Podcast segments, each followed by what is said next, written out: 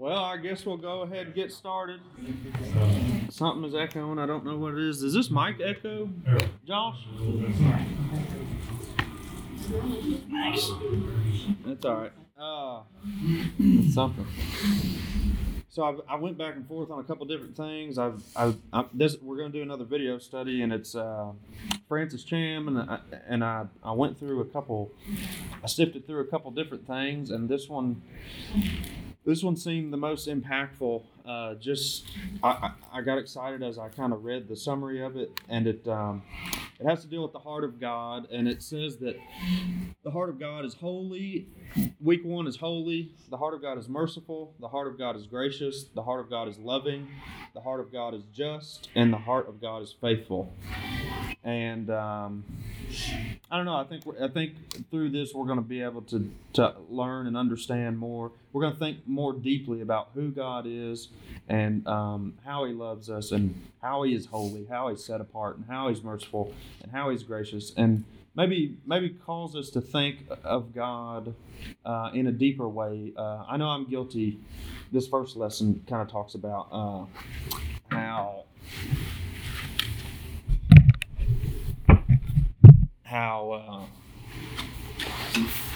First lesson talks about how we sometimes don't have enough reverence for God and who He is. We kind of treat Him like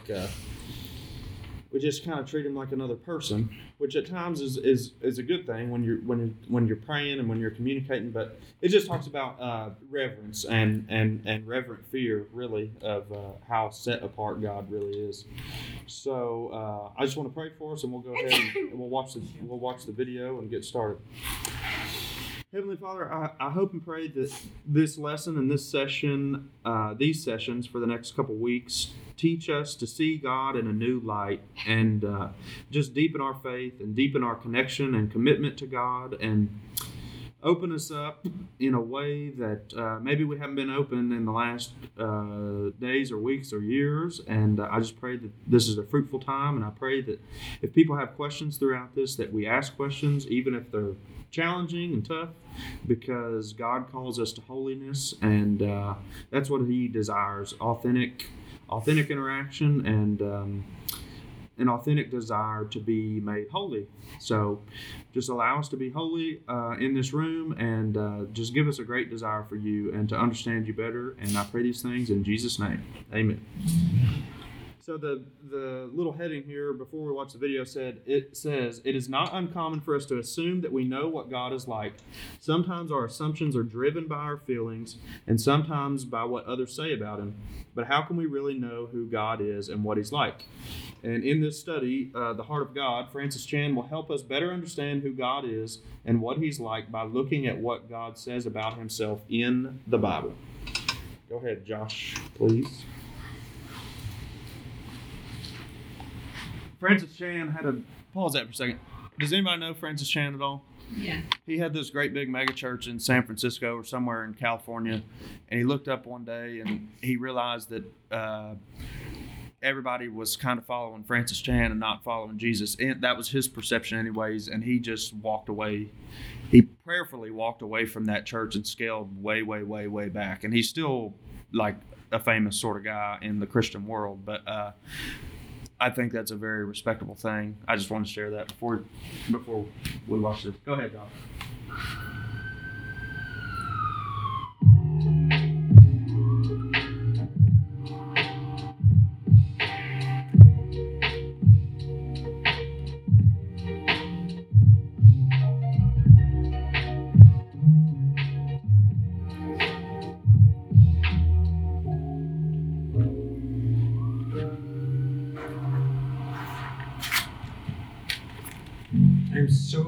You are doing this series on the heart of God, because if you really believe that you have a creator... Pause that, Josh.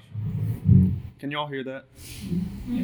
It's a little low. Here, turn it up just a little bit, please. Here, it's just pretty good. What did you say? I said I can hear it just pretty good. Oh, okay. All right, go ahead. Sorry. Think about that. If you believe you have a creator, what could possibly be more important than knowing what he is like? I mean, is there anything in your life that could possibly compare to knowing about the one who made you? And all of us have ideas of what God is like, but in this series, we're going to try to wipe away the ideas that we've come up with in our own mind or our own heart, because there's a passage in Scripture when God is speaking to Moses, and God actually tells Moses, this is what I'm like. But I want to give you some context into this passage we're going to look at, because the passage we're going to look at for the next 6 weeks has to do with Moses asking God for something. And the passage really is an answer to that prayer. So you have to understand Exodus chapter 33. In Exodus 33, it says that Moses is speaking to the Lord. And in verse 13, he says, "Now therefore, if I found favor in your sight, please show me your ways, that I may know you in order to find favor in your sight. Consider too that this nation is your people." And he said, "My presence will go with you, and I will go with you." And he said to him, "If your presence will not go with us, do not bring us up from here. For how will it be made known that I have found favor in your sight, I and your people? Is it not in your going with us so that we are distinct, I and your people, from every other people on the face of the earth?" And the Lord said to Moses, "This very thing you have spoken I will do, for you have found favor in my sight, and I know you by name."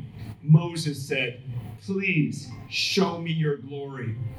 And he says, "I will make all my goodness pass before you, and will proclaim before you my name, the Lord.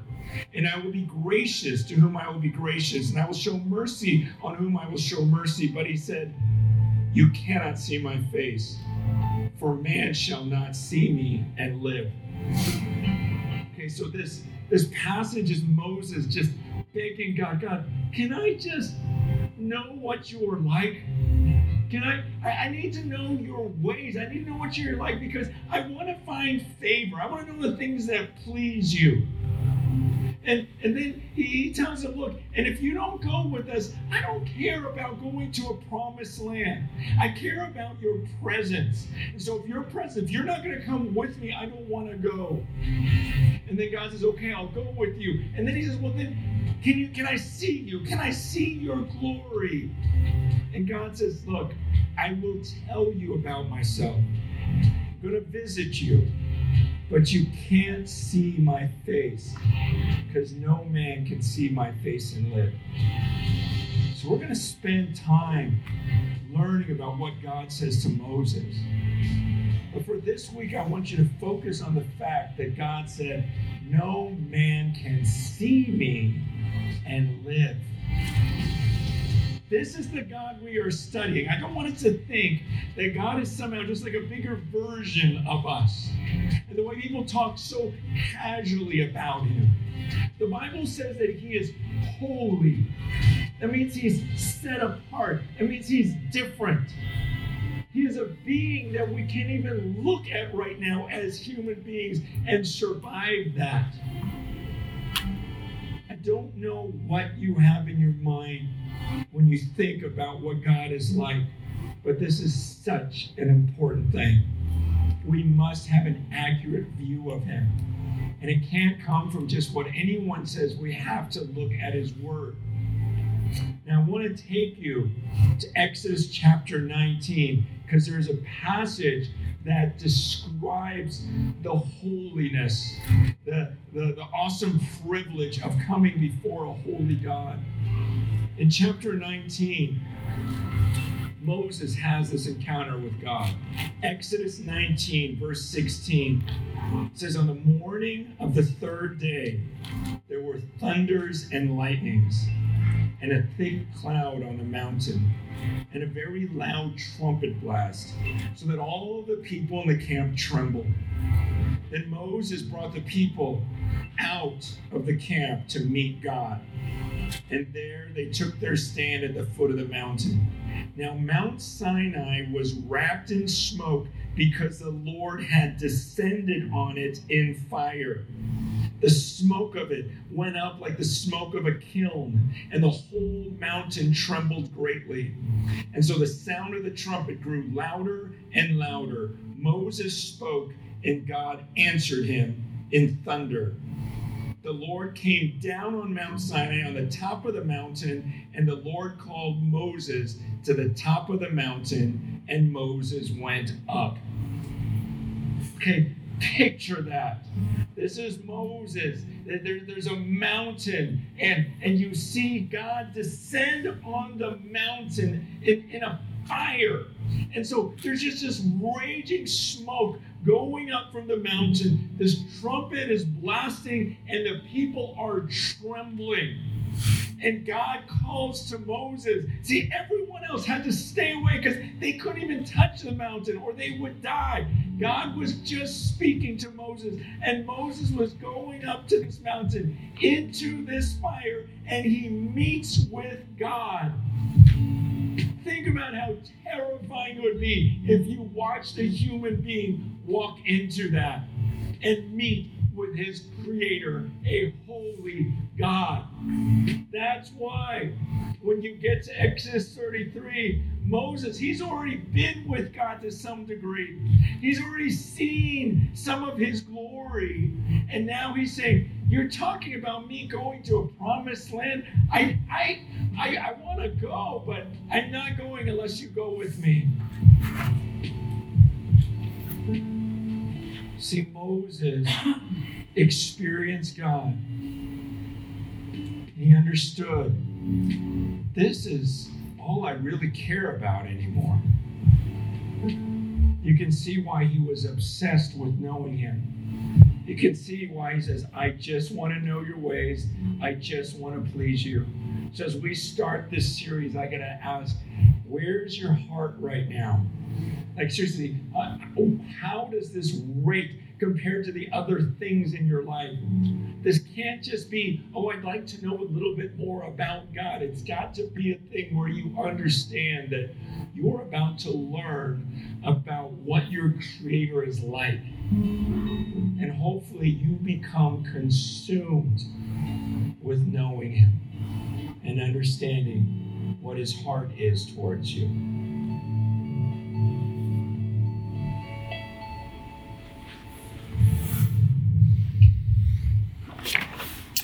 Alrighty. The first question or the first response was, or the first note is, Francis opened the session discussing how important it is to recognize that we have a creator. Now this question is going to require honesty if you're going to answer it. And remember, we want to be authentic in our answers. Do you ever struggle to believe that there is a God? If so, how do you respond to those doubts? Do you ever struggle to believe that there is a God? If so, how do you respond to those doubts?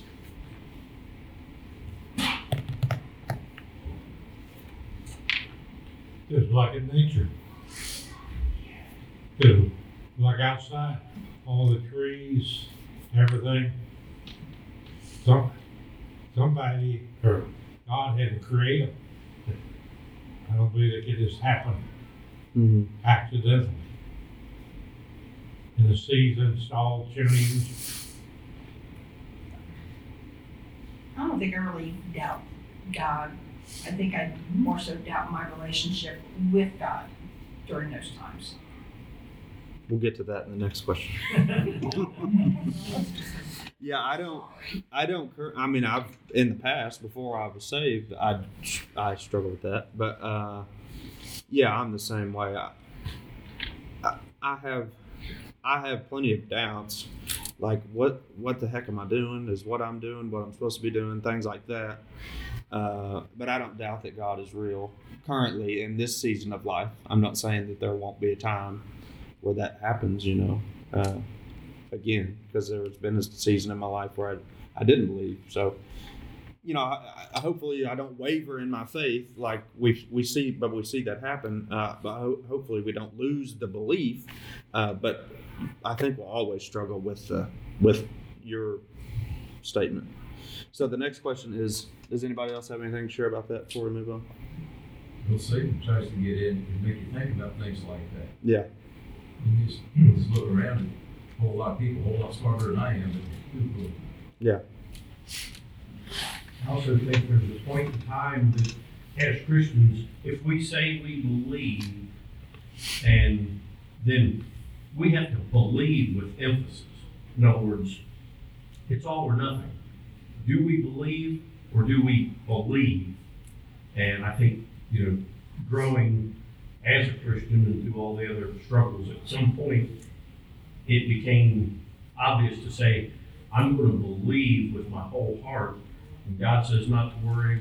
You know, the things that He tells us to do, we need to believe it. With, like saying, with emphasis. Yeah, I think it's easy to believe in God is an easy thing to do, and to follow Him is a totally different story. Right, but I mean, once you make up your mind that you're believing, how much doubt do you leave? You know. Mm-hmm. Joy, I see the wheels. I can hear the wheels. I know, but I can hear them cranking over there. Yeah, they are. All right, the next question is, even if we don't struggle to believe in God, we may still struggle to know what He's really like. Often we rely on our own ideas about God. So the question is, when you think of God, what do you imagine He's like?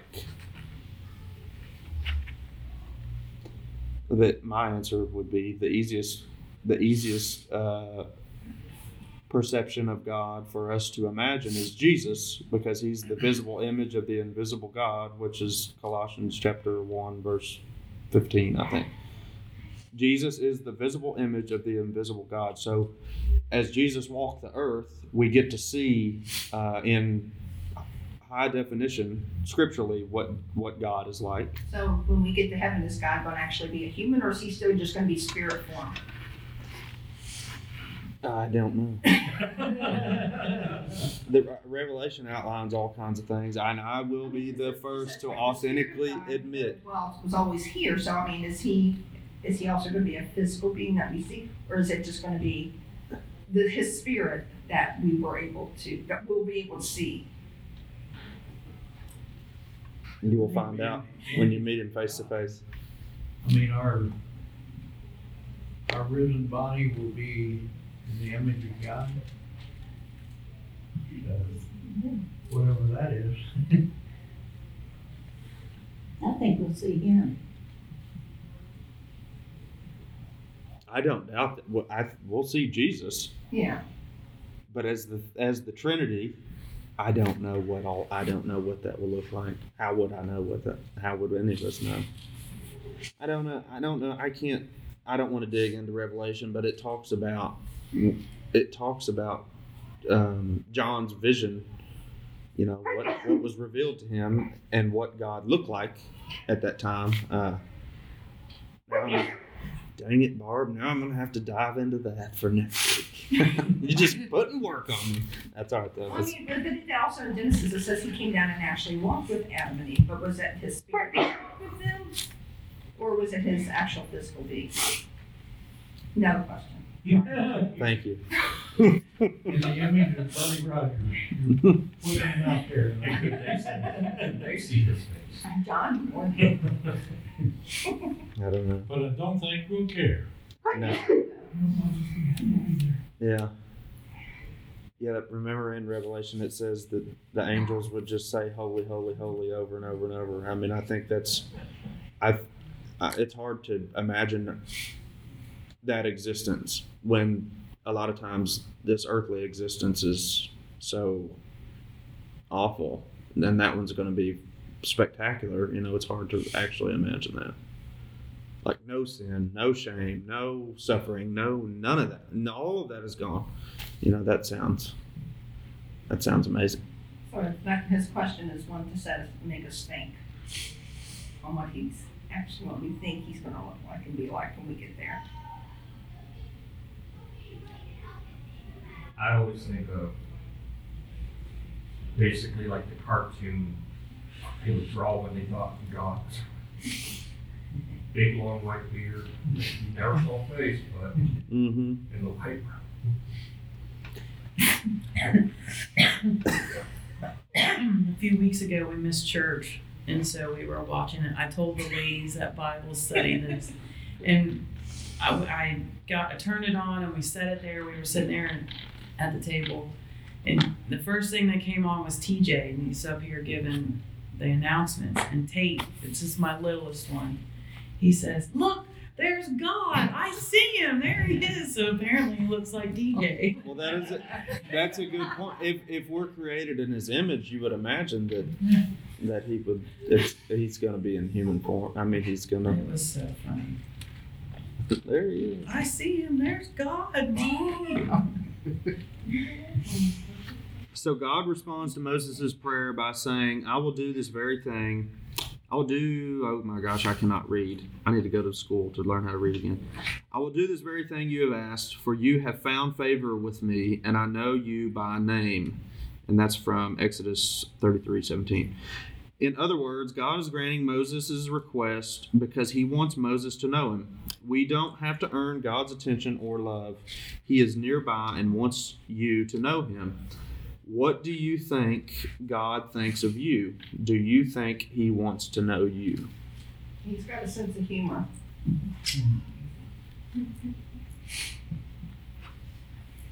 What do you think God thinks of you? Do you think God is pleased with you?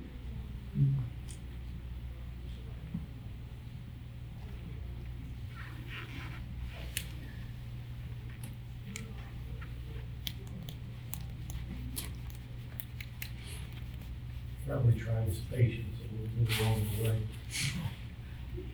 See, he knows I'm a work in progress.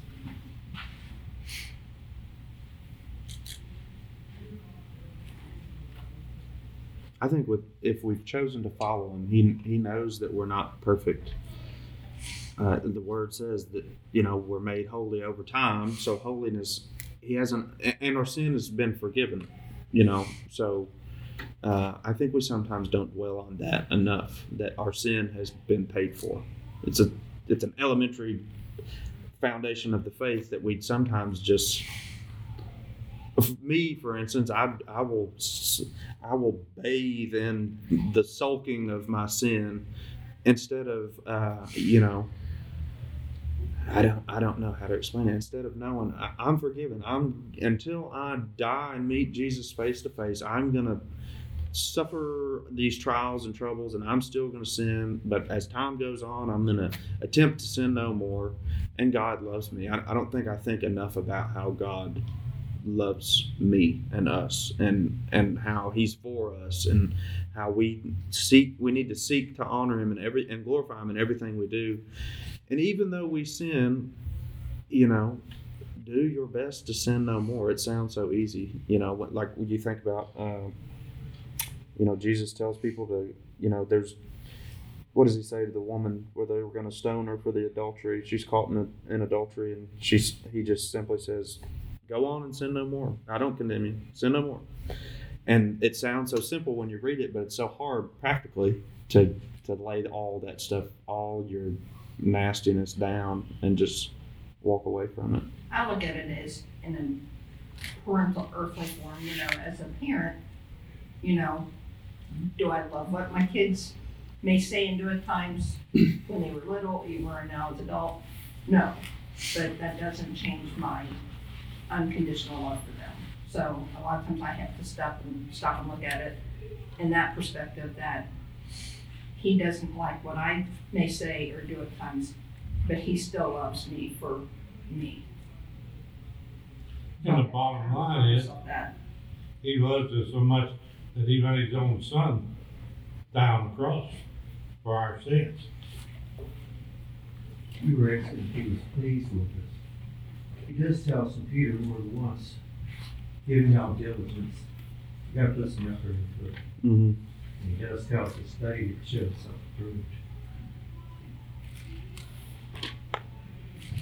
When Jesus said, "Go and sin no more," is he saying, "Go and be perfect," or is he just saying, stay out of that lifestyle. What do you think? They say don't live in that city. Mm-hmm.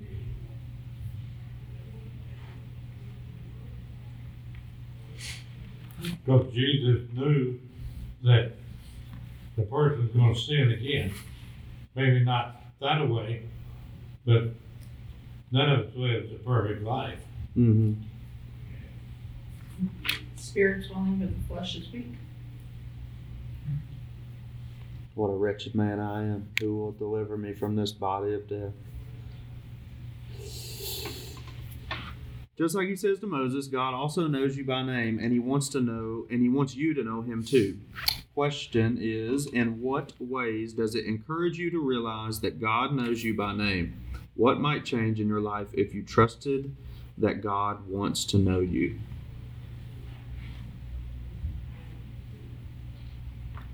I think for us to be well known, I think God's desire. I was talking to somebody today about some discipleship ideas and things. And I think if we want to be well known by God, God knows everything about us. But I think our faith, our walk should be authentic in that we should be confessing our sin to others. Like, I don't need to tell all of you all right now all of the things that go on in my mind. That's not what I mean. But we should be partnering. We should be in discipleship relationships with people where we are able to talk about how wretched we are in a trusted relationship, because if you hold all that stuff in, God doesn't want you to hold that stuff in. He tells us to confess our sin, especially if our sin affects one another. We don't need to keep that in, and it needs to be confessed. But that being able to authentically and honestly tell other people things in confidence in a healthy way is a healthy thing for your faith. And so the question is, what might change in your life if you trusted that God wants to know you? He already knows all the things, but we're on this earth for a while, and we need help from each other too, you know. So I think that's part of it, part of our faith that we might not take so seriously is confession of sin and being honest about it. And I think when you do get that out, it's such a relief. And then you feel the peace that God promises and offers to us in a way that you don't feel if you just hold it all in. But I've made the mistake before of telling too many people too many things. Don't do that. It's not enjoyable.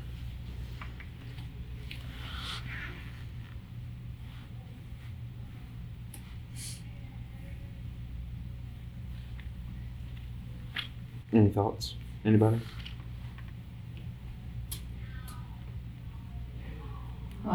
I just know that the women's prayer group here at church, and I'm glad that it got started back up again, but I know like years back when I found out I was pregnant with Brooke, I was having a hard time dealing with that, and it was, you know, I finally told the women there at the women's prayer group that evening, and just by sharing that with them and getting that burden off, it really helped, you know, instead of me thinking that they were going to be condemning me, you know, they loved me through that and helped me through that process.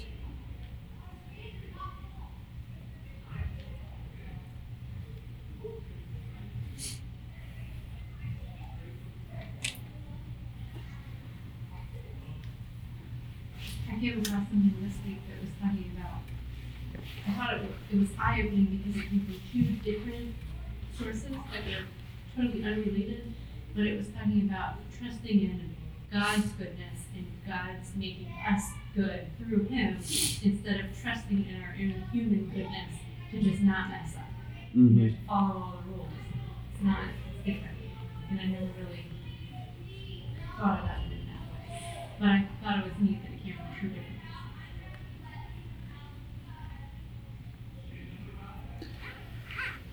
in 1st or 2nd Timothy, it says, you know, it outlines an eldership or pastoral guidelines or what mold a man should fit to be a pastor or an elder. And it says, be above reproach. And when I read that, I think, I read it in my mind as be perfect, be without sin. That's how I read it. And that's not right. And it's taken me a long time to understand that. And I don't know that I still have a great big grasp on it, but I think what it means is confess your sin to others so that when somebody confronts you and says, you know, I'll just make up a scenario. Let's say somebody hears me say some foul-mouthed joke, okay?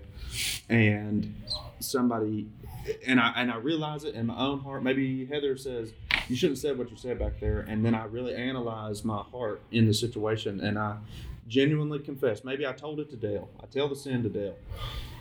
Or tell the joke to Dale, and you know, of course, he would laugh at the joke because that's how he does. I'm just kidding. But Heather would maybe say, you know, that was not a necessary thing to do, and then I would go to Dale and say, Dale, the thing I said the other day was wretched, and I, you know, we laughed about it. We shouldn't have. I'm sorry that I brought my dirtiness to you.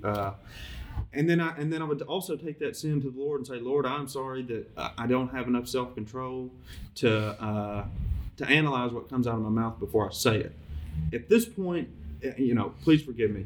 At this point, I've confessed my sin to Dale. Heather has approached me with a sin. I've confessed to Dale. I've apologized. I've repented to him. I've repented to God. Now, if Carolyn comes to me and say, You're dirty for telling that joke. I've repented of that sin, you know, and I'm going to attempt to sin no more. Therefore, that makes me, I'm above reproach, because if the confession is genuine and really in tune with Spirit, what Carolyn says at that point, not that it doesn't matter, it does matter, but I think that's the best understanding I have of above reproach. Does anybody have anything to offer on those comments? I always took it like, if you're above reproach, you're putting you're kind of making a safety guard for yourself so that you're not put in situations where people question your actions. You know, you're not. I guess like the Billy Graham scenario was, you know, he didn't put himself in certain situations so that his actions weren't questioned. Yeah, I think that is also an aspect of it. Like, I don't need to, yes, I'm not going to give examples, but yes, I know what you're saying. I agree with what you're saying. I like as a teacher, while I teach in the public schools, there were certain things that you did. Like, you know, if a student came into my room, I left the door open and made sure that I stood within sight of the hallway, you know, just be seen as blameless, sort of. Yeah, just make sure that you know you're not putting yourself in a situation where your motives and actions are going to be questioned. Mm-hmm. Sorry, I got hung up on that for a second. Moses took his prayer one step further, asking to see God's glory, but God refused. You cannot see my face, for humans cannot see me and live. He said to Moses, oh my gosh, he said to Moses, God refused because Moses didn't know what he was asking for. Moses wanted to see God, but did not realize that it would mean his death. Sometimes God does not give us what we ask for because it would hurt us. So the question is, what kinds of prayer requests could hurt us in ways we don't expect? What kind of prayer requests could hurt us in ways we don't expect? I mean, how many people like pray to win the lottery?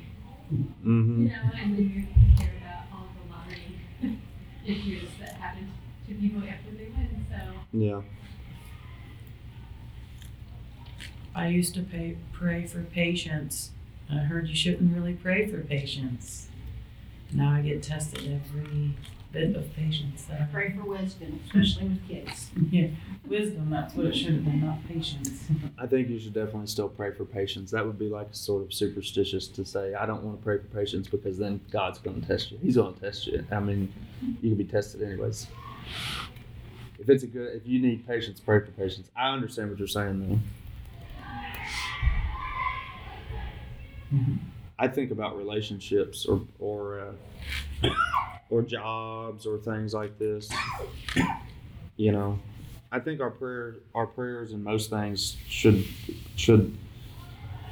look something like, Lord, please make it clear to me as I'm seeking direction in this thing. Just give me clarity in this. I want to do what glorifies you the most and not what I want. I want to do what you want me to do.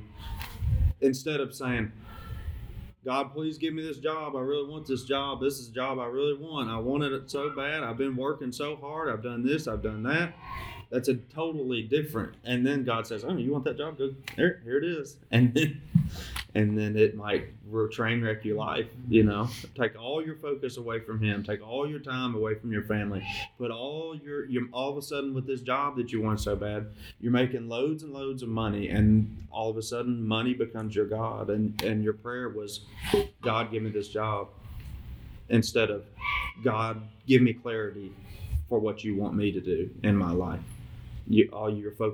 Sometimes we just focus on things that aren't honoring to God, and I think sometimes He probably does allow us. If that's your prayer, then He might open that door right up for you and let you walk right in it, you know. Thoughts about that? Y'all are quiet tonight. We're going to have to start serving coffee. There's out. Too many of my prayers, so I just keep it quiet. A lot of times, Apostle Paul, he would have an idea of a mission place he was going, and you know, sometimes God said no, good here. Mm-hmm. And so, you know, sometimes things we want may not be what God had planned for. Mm-hmm. Yep. I was sitting in this church building today, and I was going through. I'm just now hashing through this in my mind, but I hadn't picked out what study we were doing until about 5:45 tonight, and at about 2:00, I was watching the first session of this other one, and the electricity went shut all the way off, and I had no phone service, and I thought. Actually, what I said was, well, I guess God wants me to go take a nap now. But now that I'm thinking about it, maybe that wasn't the. And I don't know that he. I don't know that. He caused the electricity to go out because that's not what He meant to do. Well, maybe I wasn't prayerful in that, and I probably wasn't prayerful enough about choosing. But when that did get shut off, I didn't drop to my knees and say, God, give me direction on this, what study I should pick. But I really got more intentional in my mind of thinking, which one of the, am I just picking, the one I was watching I picked because it was David Platt, and I really like David Platt, and I trust everything, everything I hear from him. So I thought, I want to study. I want to see what David Platt's got right now. And the electricity cut off, and I didn't even go back to that one. I ended up on this one. So I think God has good things going in this situation, in this study. So let's see. I'm going to skip. I've highlighted some more impactful questions. Let's see.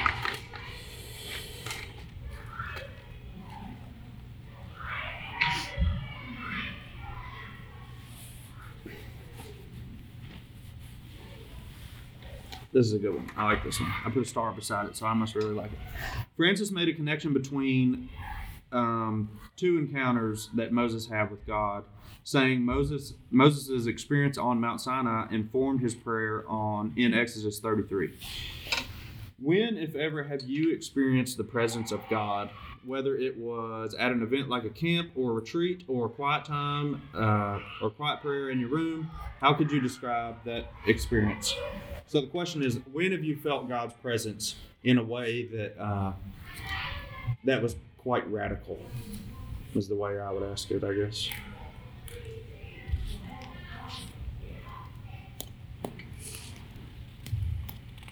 I think the whole church with Roland, how she recovered. Mm-hmm. It sort of got everybody's attention. Yeah. I wasn't here for that, but I can imagine that was a powerful thing. I mean, when the doctor said, let's unplug her, and then she turns out like it did. Mm-hmm.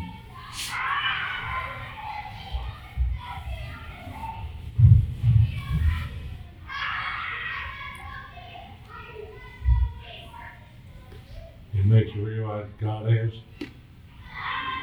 the right words on an outcome. Yeah. I think when my mom died, there was, as hard as it was, but there was definitely a peace in it because she wasn't suffering. We didn't. And it was just, there was the whole train of events. The last of us got there, she said, I love you kids, and that was it. It was, everybody had made it. And there was just a piece about that.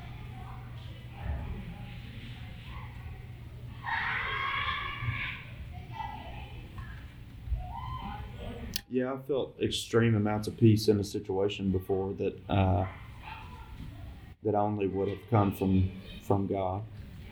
And then there's smaller bits of things that happen, and sometimes I think God gave us emotions for a purpose. Just like last night, we were at that revival situation.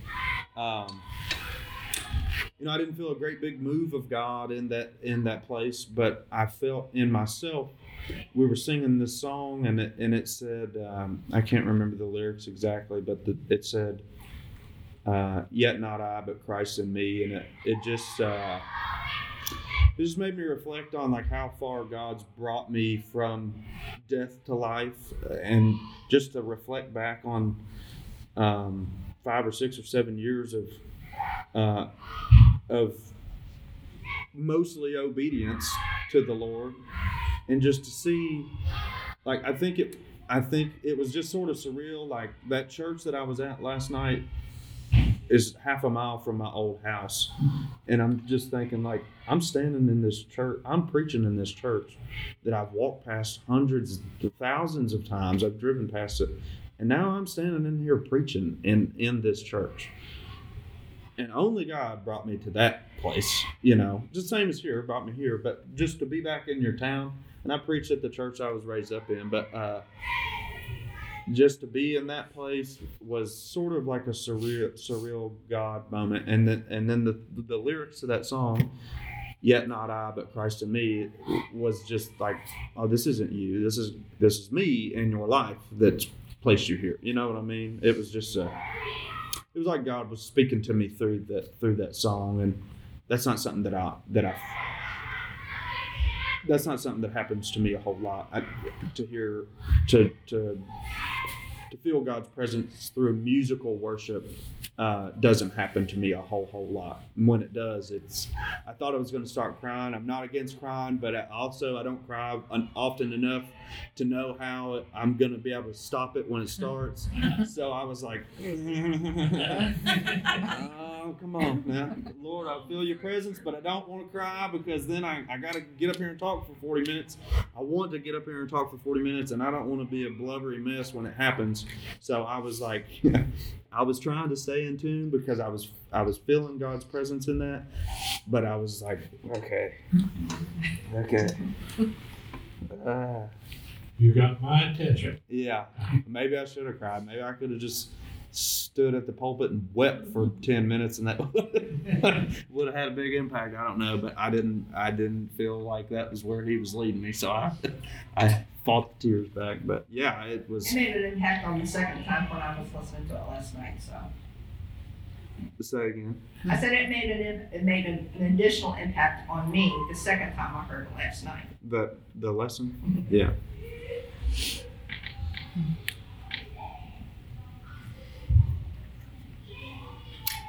I forgot the question now. What's the question? It's got to start beside it. It does. When have you experienced the presence of God? I like the question. We might just lay in this one for a little while. I think I felt God's presence a great deal. My granddaughter,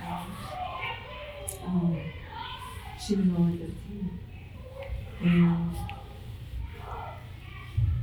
I don't think that without God's presence in my life that I could have got through that. And I think that God gave me peace about that. So I feel like he was definitely with me. And then again, 4 years ago, well, almost 4 years ago, when I had cancer, didn't think I was going to make it, and he gave me a peace. Gave me a peace about that. So. I might be taking this verse out of context a bit, and that's not my intention. But when you think about there's joy in suffering, I think that verse is really talking about Christian persecution. But when we go through bad things and we feel God's presence, sometimes the bad things we go through are our own fault, but we feel God's presence in ways that we wouldn't maybe have felt had the experience not been so dramatic, like feeling peace in a situation where you shouldn't feel peace. And sometimes I think maybe God, and I'm sure of this, maybe God has a plan in all things, so it's like I've got to bring you to your knees for you to really feel and understand my love and grace and all these things. So there is joy in suffering, I think. Even if that verse is aimed at Christian persecution, like when you understand that God's got you can get through the hard things. And sometimes something can happen. When it happens, you don't think too much about it, but later you get thinking about it. He said, God's hand had to be in this. Mm-hmm. Because the song says something like, when you don't see his hand, trust his heart. Yeah, and that's the whole purpose of this study is, to understand better God's heart. It says the heart of God is holy and merciful and gracious and loving and just and faithful. That just, number 5, week 5, just, that's going to be an interesting one. It's something we don't probably dive into too much. But how have these experiences, like how, the when you, in moments when you feel the presence of God, the question that's written down is, in what ways have these experiences shaped your prayers? But I'll rephrase the question. How have these times when you felt God's presence reshaped or shaped your walk with Christ? How is it? So when you go through times where you feel deep presence, like last night for me, just feeling that, just reflecting back on, the whole point. If y'all listen, well, you heard it here Sunday. When you go from death to life. When you're dead, and then you're saved, and you have new life, but you still don't have much maturity. I mean, almost no maturity at that point. It takes time for you to grow with the Lord. And then when you're able to look back 5 or 10 or 15 years and you think, oh my goodness, you brought me so far, and it's exciting, especially when you feel his presence in the moment. And it just gives you it gives me a different confidence. Because like last night, I'm sitting in a room with people that I've known for a long time, and I felt like a lot of them were there just because I was there, not because they were really seeking the Lord. They're just wanting to see Pink speak, which is a fine thing, but it's just a weird thing in my mind. I know God can use it for His glory, and that's awesome. But yeah, that's just. I think He gave me that bit of presence just to give me confidence to carry on, you know.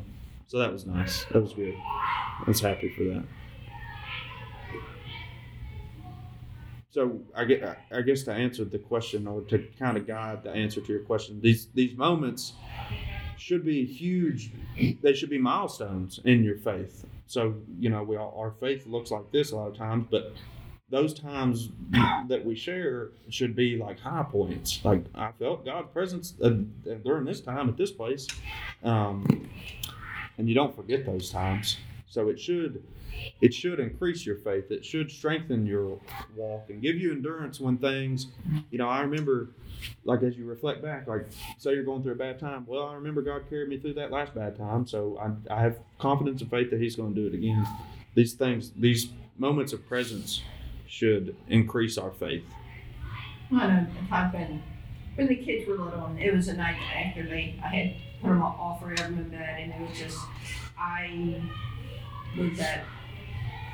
was at the end of my rope, and I just remember leaning up against the wall and just sliding it down and just like totally let it all out and just sat there and sobbed and you know, and I just, to God, I said, I can't do it, you know.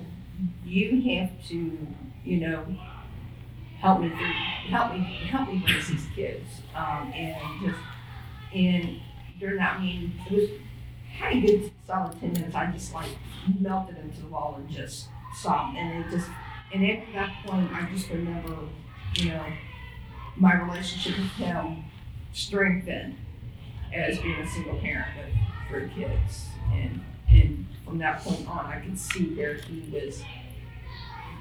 my relationship with him was stronger. The relationship my kids were starting to have with him, you know, they were becoming stronger. I was more diligent in praying with them every night when they went to bed. And they were growing in their relationship, and it just made a whole difference when I totally and completely turned single parenting over to him.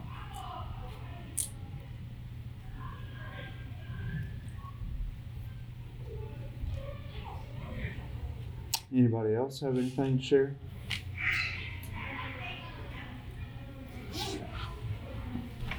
The last question that I have highlighted here says, Francis closed by challenging us to earnestly seek what God is like and what His heart is toward us, to be consumed with knowing Him.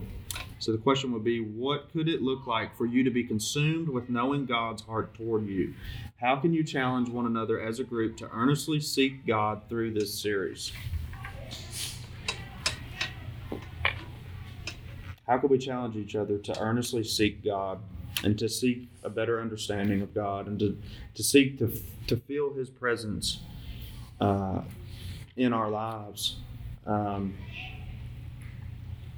That's kind of going back to that one question: how can our prayers, you know? And I'm getting ready to do what I told you not to do, Joy, but. I can't remember the question, but was how can sometimes our prayers,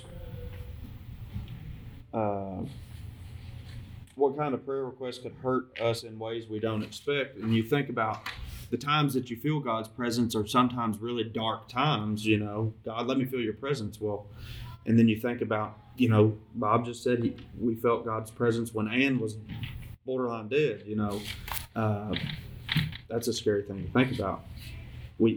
We learn more about God because of a terrible thing that happened to Anne. I don't really know how to analyze that much further than that. We put our more dependency on God. We depend more upon God, and we're more apt to open ourselves up wholeheartedly to Him and seeking Him and what His will is instead of doing it on our own. Because we know at that point, we can't do it on a human perspective. Only God Himself could intervene, and once, you know, if it's a situation like that, that's when you totally and completely during that time, take yourself out of it and depend upon Him.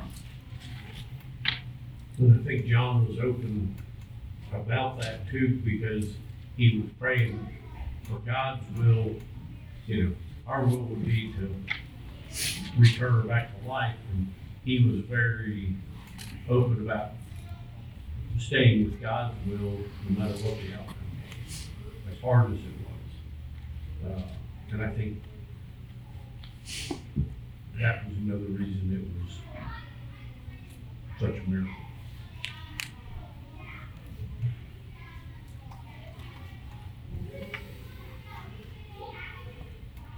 Well, I'd say we should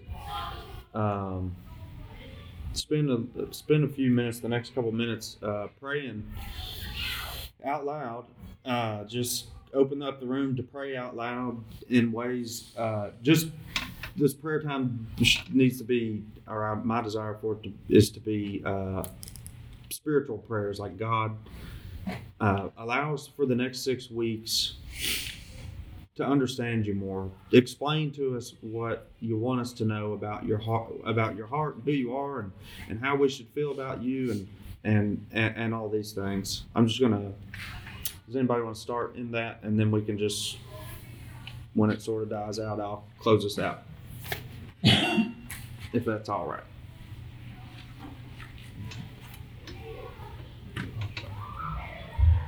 Heavenly Father, Lord, we thank you for this day and the time we've come together to study your word. Lord, I just pray as a church that we would all strive to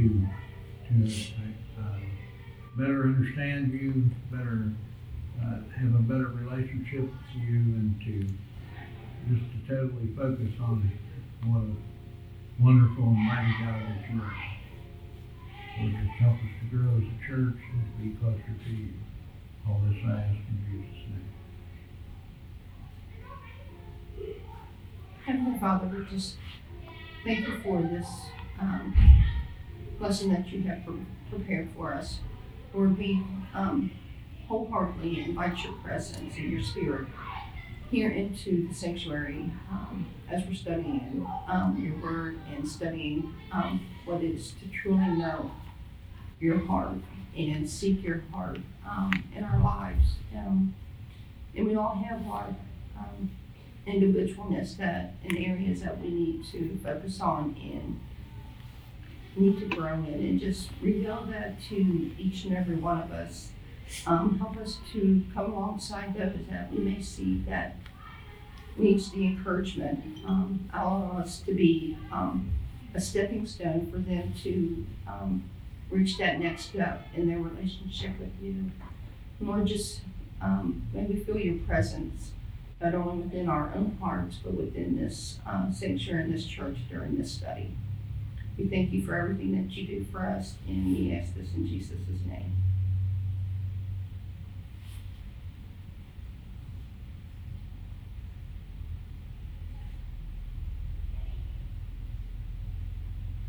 Lord, I ask that you give us the heart like Daniel had when he faced depression from the leader's rules that would keep him from worshiping you. That didn't stop him, Lord. He entered in a room and he did what was right, and he stayed faithful to you. Give us the strength, Lord, to stay faithful to you, no matter what our surroundings, no matter what the world sees us as. Let us be like Daniel, where we stay true to you. And if, Lord, the world comes in on us like Daniel's accusers did, let us not show fear. Instead, let us show strength and fortitude in knowing that you are always with us. You are always prepared to fight our battles when we do right in the eyes of you, Lord. And then, like Daniel, let us have peace in the lion's den. Let us not fear what the world has to offer us, but let us rest peacefully in your presence, that we know that you protect us and that you, Lord, alone will have vengeance on whatever is needed. But we just accept your peace as Daniel did in the lion's den. In his name, we ask these things.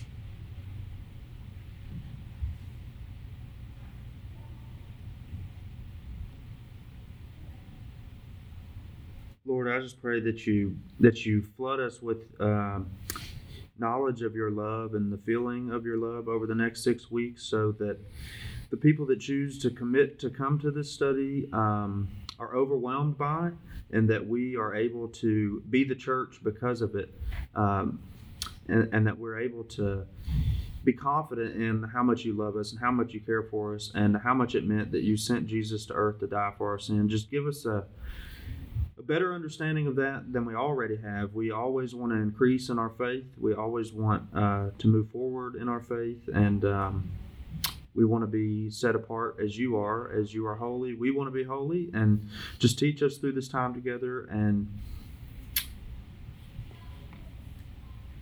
just give us the desire to really dig deep during these next couple weeks. And I pray these things in Jesus' name. Amen.